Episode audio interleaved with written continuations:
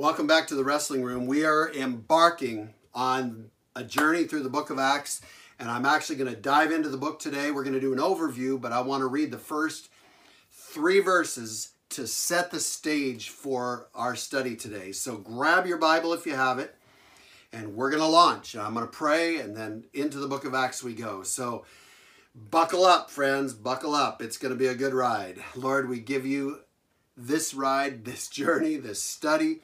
And we praise you in advance for what you're going to do. Open our eyes, open our hearts, expand our vision. Help us to trust you more, to love you more, to believe in your greatness and your genius, O oh Lord, in a way we never have because of this time in your word, this journey through this great book of Acts. We pray it in your powerful name. Amen. Amen. So grab your Bible. I'm going to read the first three verses, and then we're going to do an overview, an introduction to this book. This is Dr. Luke writing to Theophilus, and I'll explain those both in just a second.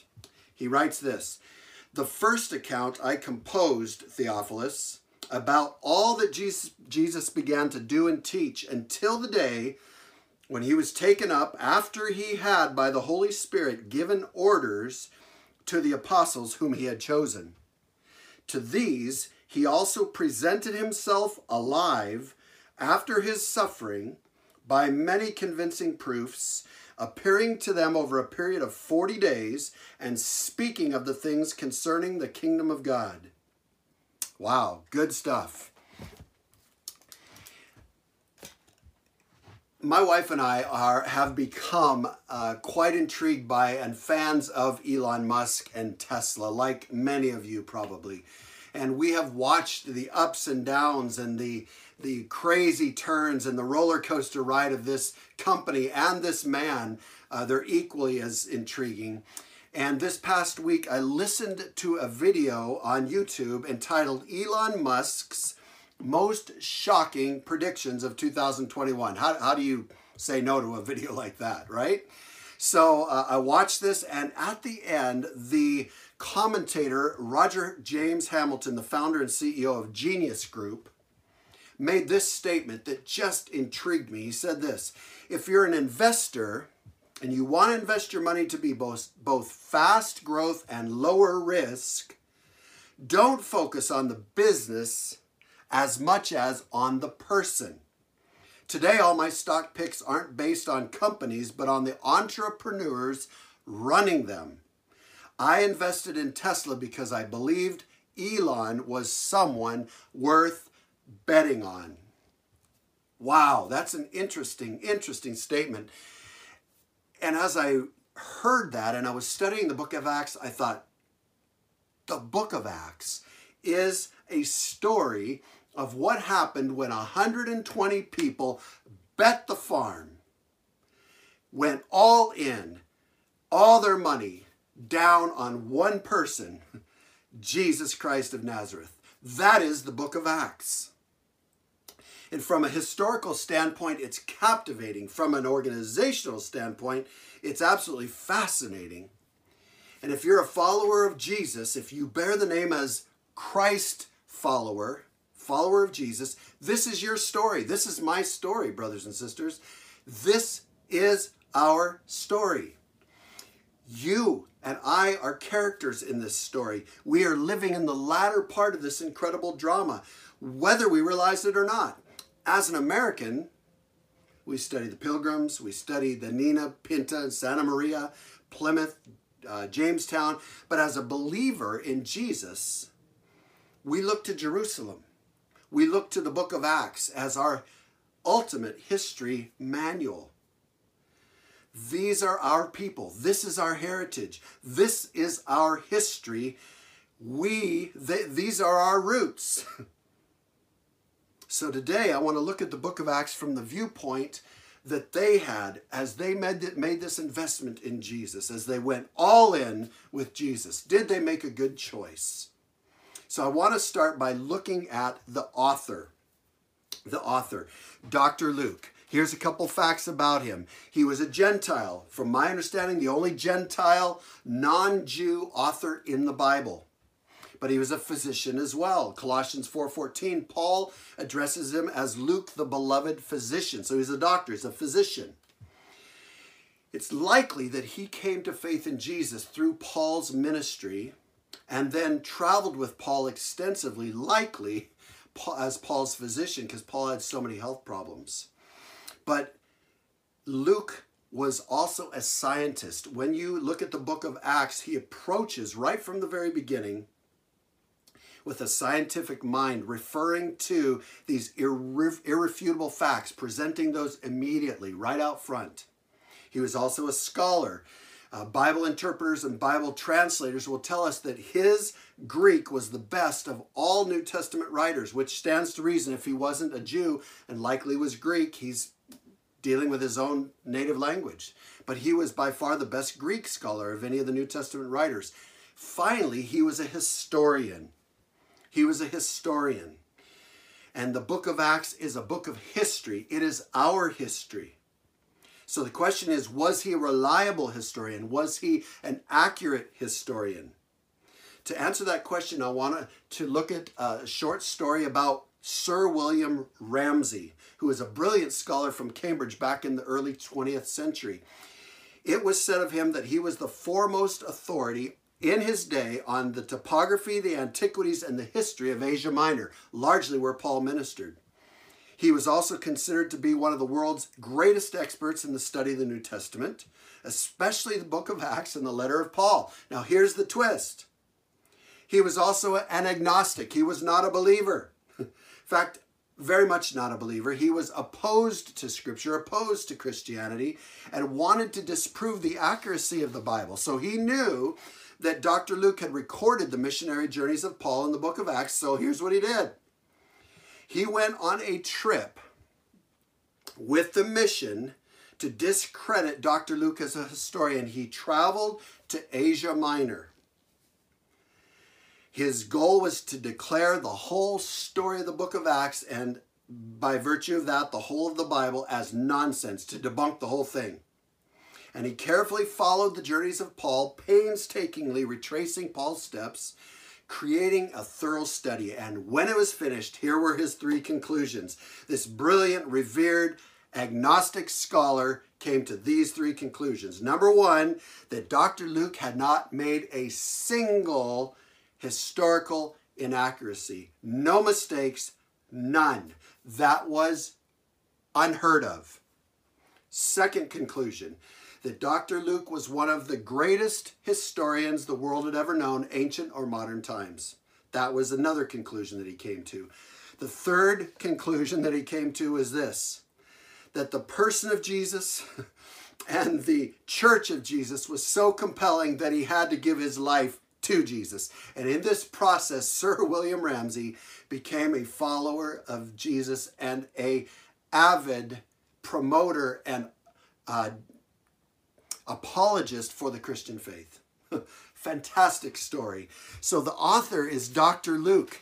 And the first, second, uh, 1 Corinthians 1.26 says this. This is an amazing scripture where Jesus is speaking through Paul and he says this, For consider your calling, brothers. There aren't many of you wise according to the flesh. Not many mighty, not many noble. In other words, the church is kind of a bunch of ragamuffins. uh, we're a bunch of ragamuffins. It says, But God has chosen the foolish things of the world to shame the wise. Not in the case of Dr. Luke. Dr. Luke was an exception to this passage. Dr. Luke was one of the wise. He was one of the mighty. He was one of the noble. And God used him powerfully to put together this historical record of the expansion, expansion of the church, the growth of the church of Jesus. So that's the author. Now, let's talk about the audience. Who was this book written to? This is fascinating. It was written to a man named Theophilus, and in the book of Luke, he's addressed as most excellent Theophilus, which is a title for a high ranking Roman official. But in the book of Luke, he's just addressed as Theophilus or O Theophilus. Now, here's the theory amongst some Bible scholars, and we don't know for sure, but it's possible that as he read through volume number one, the book of Luke, the person of Jesus was so compelling that this high ranking Roman official gave his heart to this Jewish carpenter named Jesus of Nazareth.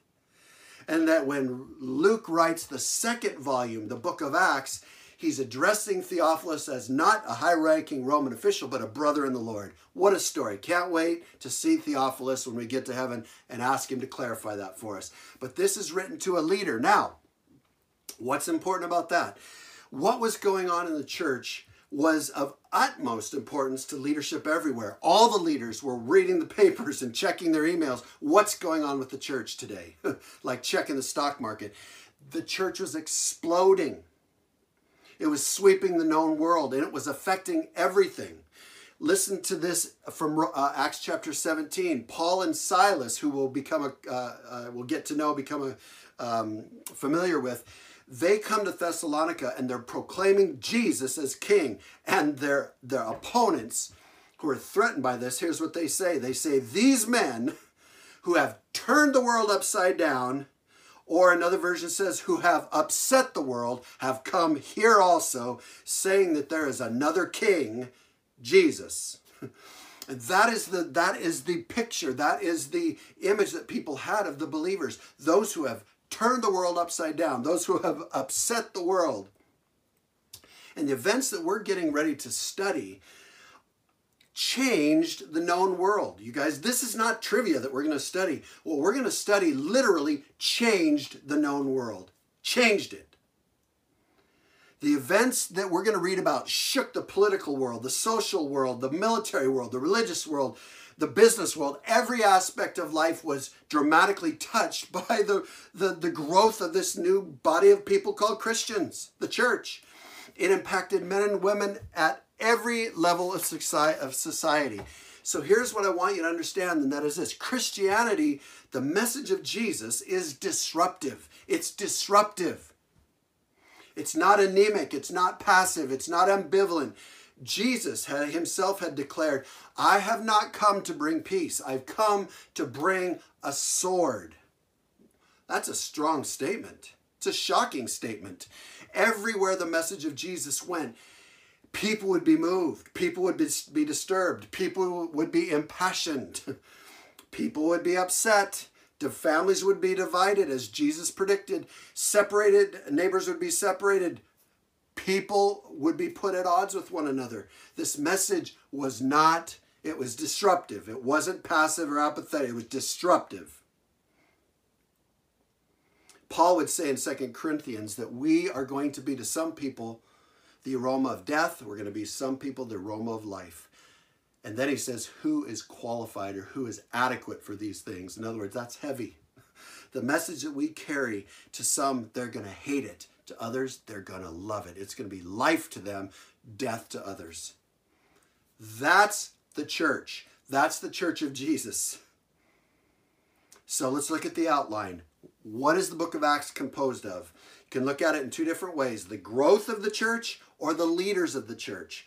Acts chapter 1, verse 8 has a natural outline built within it where Jesus said, You're going to be witnesses unto me in Jerusalem first, that's chapters 1 through 7, in Judea and Samaria, that's 8 through 12, and then to the uttermost parts of the earth, that's 13 through 28. So you can look at the book of Acts based on concentric circles. Jerusalem, it would be established in Jerusalem.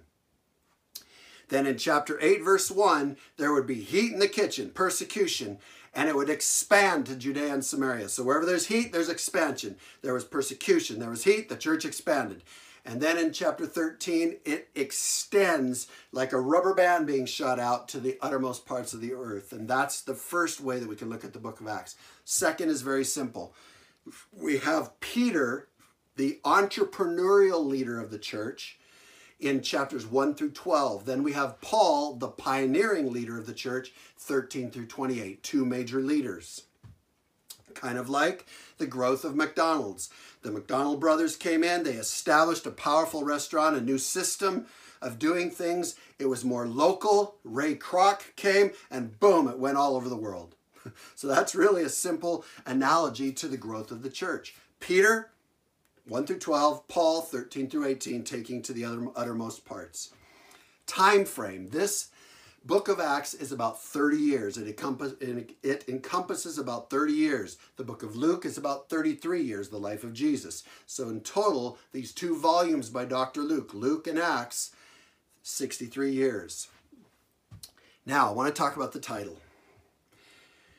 The book of Acts. That's pretty mild, pretty bland, and I don't think it's accurate. Here is what the title of the book of Acts should be. It should be simply this The actions of the risen and living Lord Jesus through common people like you and me by the power of the Holy Spirit. That's the book of Acts, and that is the, the title that we uh, that I'm going to give to this book. The actions of the risen and living Lord Jesus Christ through common people like you and me by the power of the Holy Spirit. when you look at the at the, the leaders and the, the the people who formed the new church just before the church was was formed they were anything but world changers. They were fearful and anxious and unbelieving and fickle and shifting. They, they were not a world changing bunch but something happened that lit them on fire. We're going to talk about that next week. But that is the title of this great book the actions of the risen and living lord jesus through common people like you and me by the power of the Holy Spirit. That is the Christian life, by the way, brothers and sisters. That is the Christian life, precisely. So, let's talk then about the theme or the summary of the book of Acts. And for that, we're going to go to Matthew chapter 16, verse 18. The overarching summary or common theme of the whole book is declared by Jesus in Matthew 16 18. And here's what he says He's having a conversation with Peter, and he says this I say to you that you are Peter, and upon this rock I will build my church, and the gates of hell shall not prevail against it. That is the theme or the summary of the book of Acts. I will build my church upon this bedrock, not upon you, Peter. You're a stone in the building. You're a starting point for the building. You're the first convert of the new church, which he was. He was the first one by the power of the, of the Holy Spirit and the revelation of the Father to understand who Jesus really was. Jesus asked the disciples, Who do people say that I am? And they gave him some wonderful answers that honored him incredibly, but they were answers that flowed out of the intellect. They were logical answers. Then he turned to them and he said, Who do you say that I am? That is the question of the ages. That is the, the one question on the final exam of life. Who do you say that Jesus is? And that answer cannot come to you through your intellect. It only comes by divine revelation, by God supernaturally unblinding, opening blind eyes so that you see Jesus in all his glory, all his grandeur, all his power as the creator of the universe, the one who always was, is, and is to come. You see him as Christ, the Son of the living God, God in the flesh. And Jesus said to Peter, Flesh and blood hasn't shown this to you, but my Father which is in heaven. You are Peter. You are the stone. You're the first convert to the new church. And you'll be the first leader of the new church. But upon this rock, bedrock, I'll get to that in a second, I will build my church, and the gates of hell will not prevail against it. Now, let's dissect this. What is Jesus declaring about the church? Number one, that he is the owner of the church. Jesus is the owner of the church. He says, my church. This is a possessive pronoun. Now, how could he say this about the church? That it was his church on a very legal basis. In Acts chapter 20, Paul is talking to the leadership of this new baby church, who are their babies themselves that are mentoring other babies in this brand new baby church. And he says to them, Therefore, take heed to yourselves Make sure that you are standing firm and to all the flock so you can take care of those other babies who are growing in Jesus, which the Holy Spirit has made you overseers.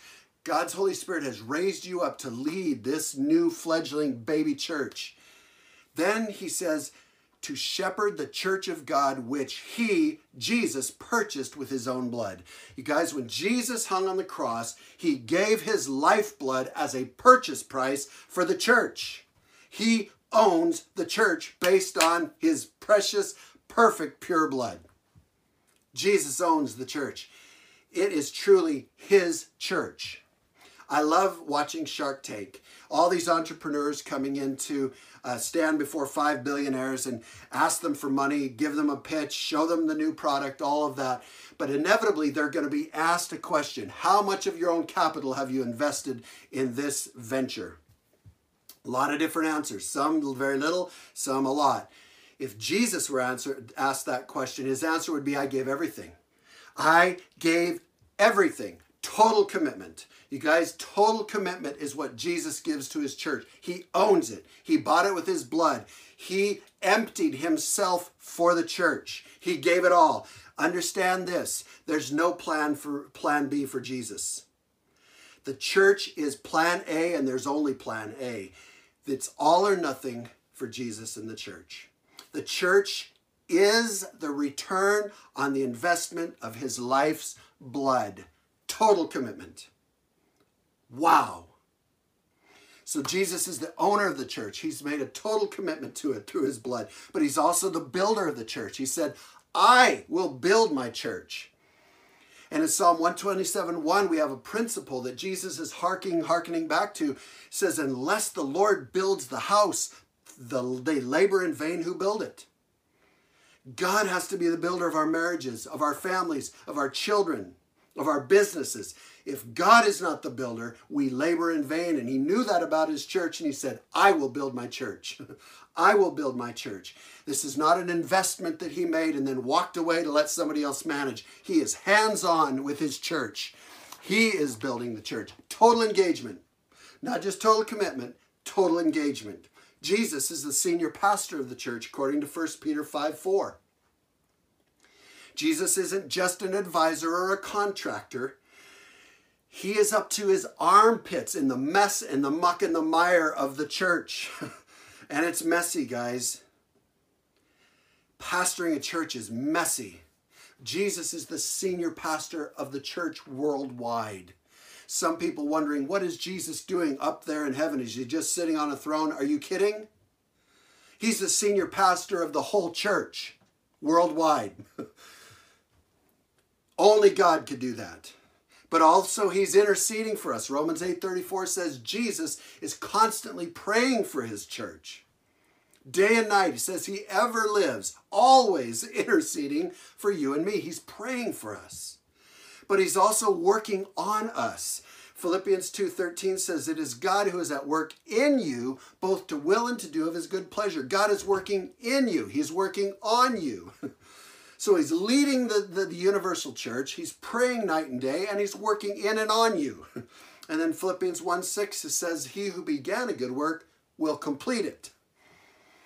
So Jesus is the Alpha and the Omega, the beginning and the end. He doesn't start something and then let it sit. He finishes his project. He's working in us, on us, and he's going to complete the work. He's totally invested in his church, totally engaged with his church. But thirdly, he is the foundation of the church. He said, On this rock I will build the church. On this rock. Who is he referring to?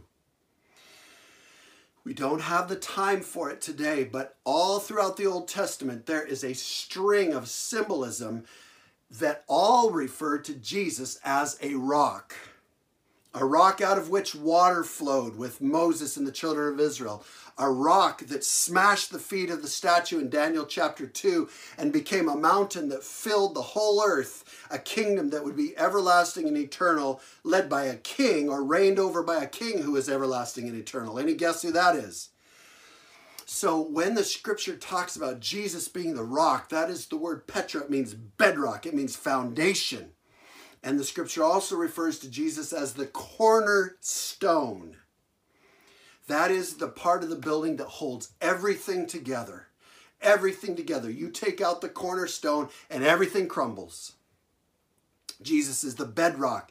He's the cornerstone. He's the one that holds everything together. What does that say to you and me? he has taken 100% full responsibility for the church. You can trust Jesus. You can trust Jesus. This week, um, many of us are mourning after the reports about Ravi Zacharias have come out. They're, they're heinous. When I first began to look into this, I was just stone cold. I just, it just stunned me and numbed me. This man that I revered, I have his books, I've watched his YouTube videos, I've learned so much from him, and yet his personal life was so different than his public life. I understand some of this, so I don't throw stones at him. But it was numbing to me. But as I as I listened to the different comments and read the different comments, there's one that emerged far more than any other, and that is this. We cannot put our trust in men. We cannot, if, if, the person has flesh on and has is not named Jesus, you can't put your trust in them. You can't rest your life on their stone. They're just stone. They're just flesh. They're not bedrock. Jesus is bedrock. Jesus is the cornerstone. He's the one that holds it all together. If you put your faith in a person, you will be disappointed. The scripture says those who put our, their faith in Jesus will never be ashamed those who have worked for Ravi, those who, no doubt, who are married to Ravi, who the, his wife and his children, they're, they're, they've got to be in mourning. They put their faith in him and they've been put to shame. Those who trust in Jesus, the scripture says, will never be put to shame. Never. Never. He's taken total responsibility for the church total commitment, total engagement, total responsibility. But finally, let's talk about the resilience of the church because he says the gates of hell will not overcome it. A gate is the place in a walled city, and that's what it is. It's the main entrance into a walled city or a prison. that is the most vulnerable place. Those gates have to be strong to secure the city. And when an enemy force comes, he always comes for the gate because it's the most vulnerable place. He says the gates of Hades will not overcome it. What does Hades refer to? In Greek mythology, Hades was the elder brother of Poseidon and Zeus. And by a cast of lots, he was given the responsibility or designated the god of the lower region, the realm of death, the receptacle of the disembodied spirits. And so Hades was the one who reigned in Greek mythology in the domain of the dead with his three headed dog Cerberus and guarded the entrance of the underworld.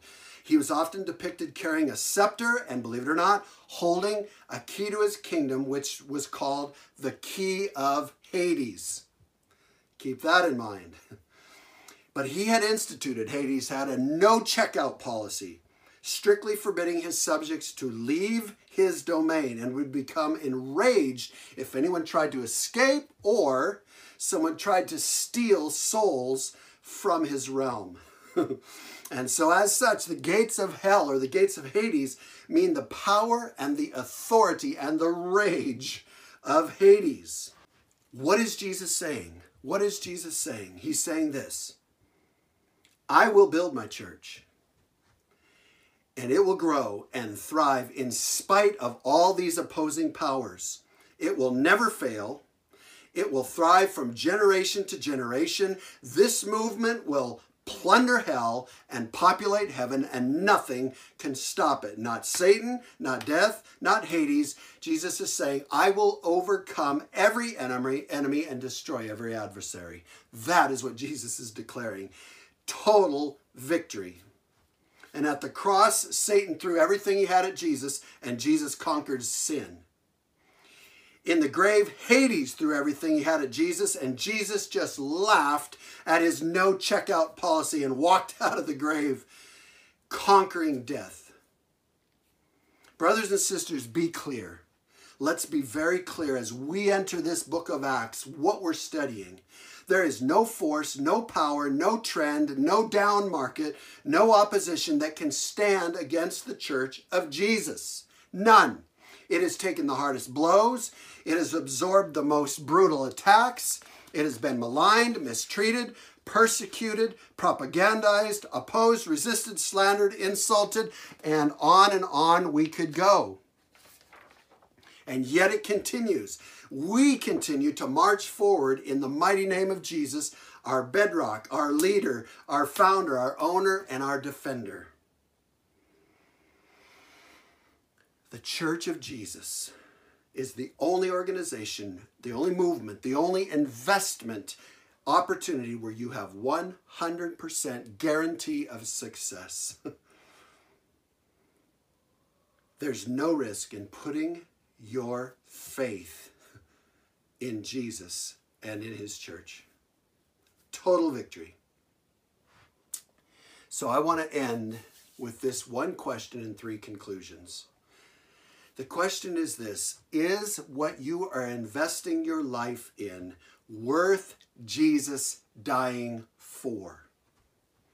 Is what you are investing your life in, your finances, your time, all that you are and have, is it worth Jesus dying for? How are you investing your life? I remember vividly reading the biography of Oswald J. Smith. And as a young pastor, he would cry out to God, Oh God, don't let me waste my life.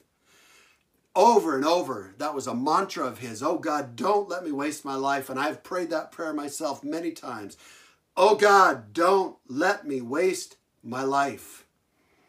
So I'm going to ask you three things I'm going to give you three suggestions, three conclusions. Number one, the best investment you can make with your life, the smartest, is to put your full trust in Jesus. Full commitment to the Lord Jesus. No holds barred, no reservations, no hesitations. Go all in on Jesus. You can bet on him. You can bet everything. You can trust him. But number two, and that is the best use of your time and talent is to create something or be part of something that is promoting the message of Jesus. My wife and I have a mission statement that all of our decision making flows through.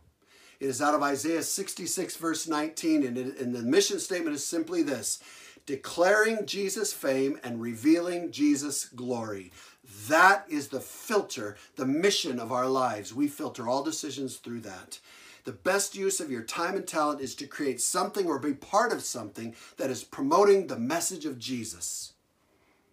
And then, number three, the best use of your finances is to invest in people, invest in organizations who are working to get the message of Jesus throughout the world. This is the highest return on your investment. People is what you are investing your life in worth Jesus dying for? That is a powerful question. I pray that you'll be able to say, absolutely yes. We have bet the farm on Jesus. We've put all our chips in the middle of the table. He is everything to us. He's coming. He's coming. Let me pray for you. Jesus, thank you for your word. Thank you for this powerful reminder that upon this rock you will build your church and the gates of hell will not prevail against it. We love you, Lord. We love you and we place our trust 100% in you. Use us this week to be a blessing, to be light and salt to a world that needs you desperately. We pray it in Jesus' name. Amen.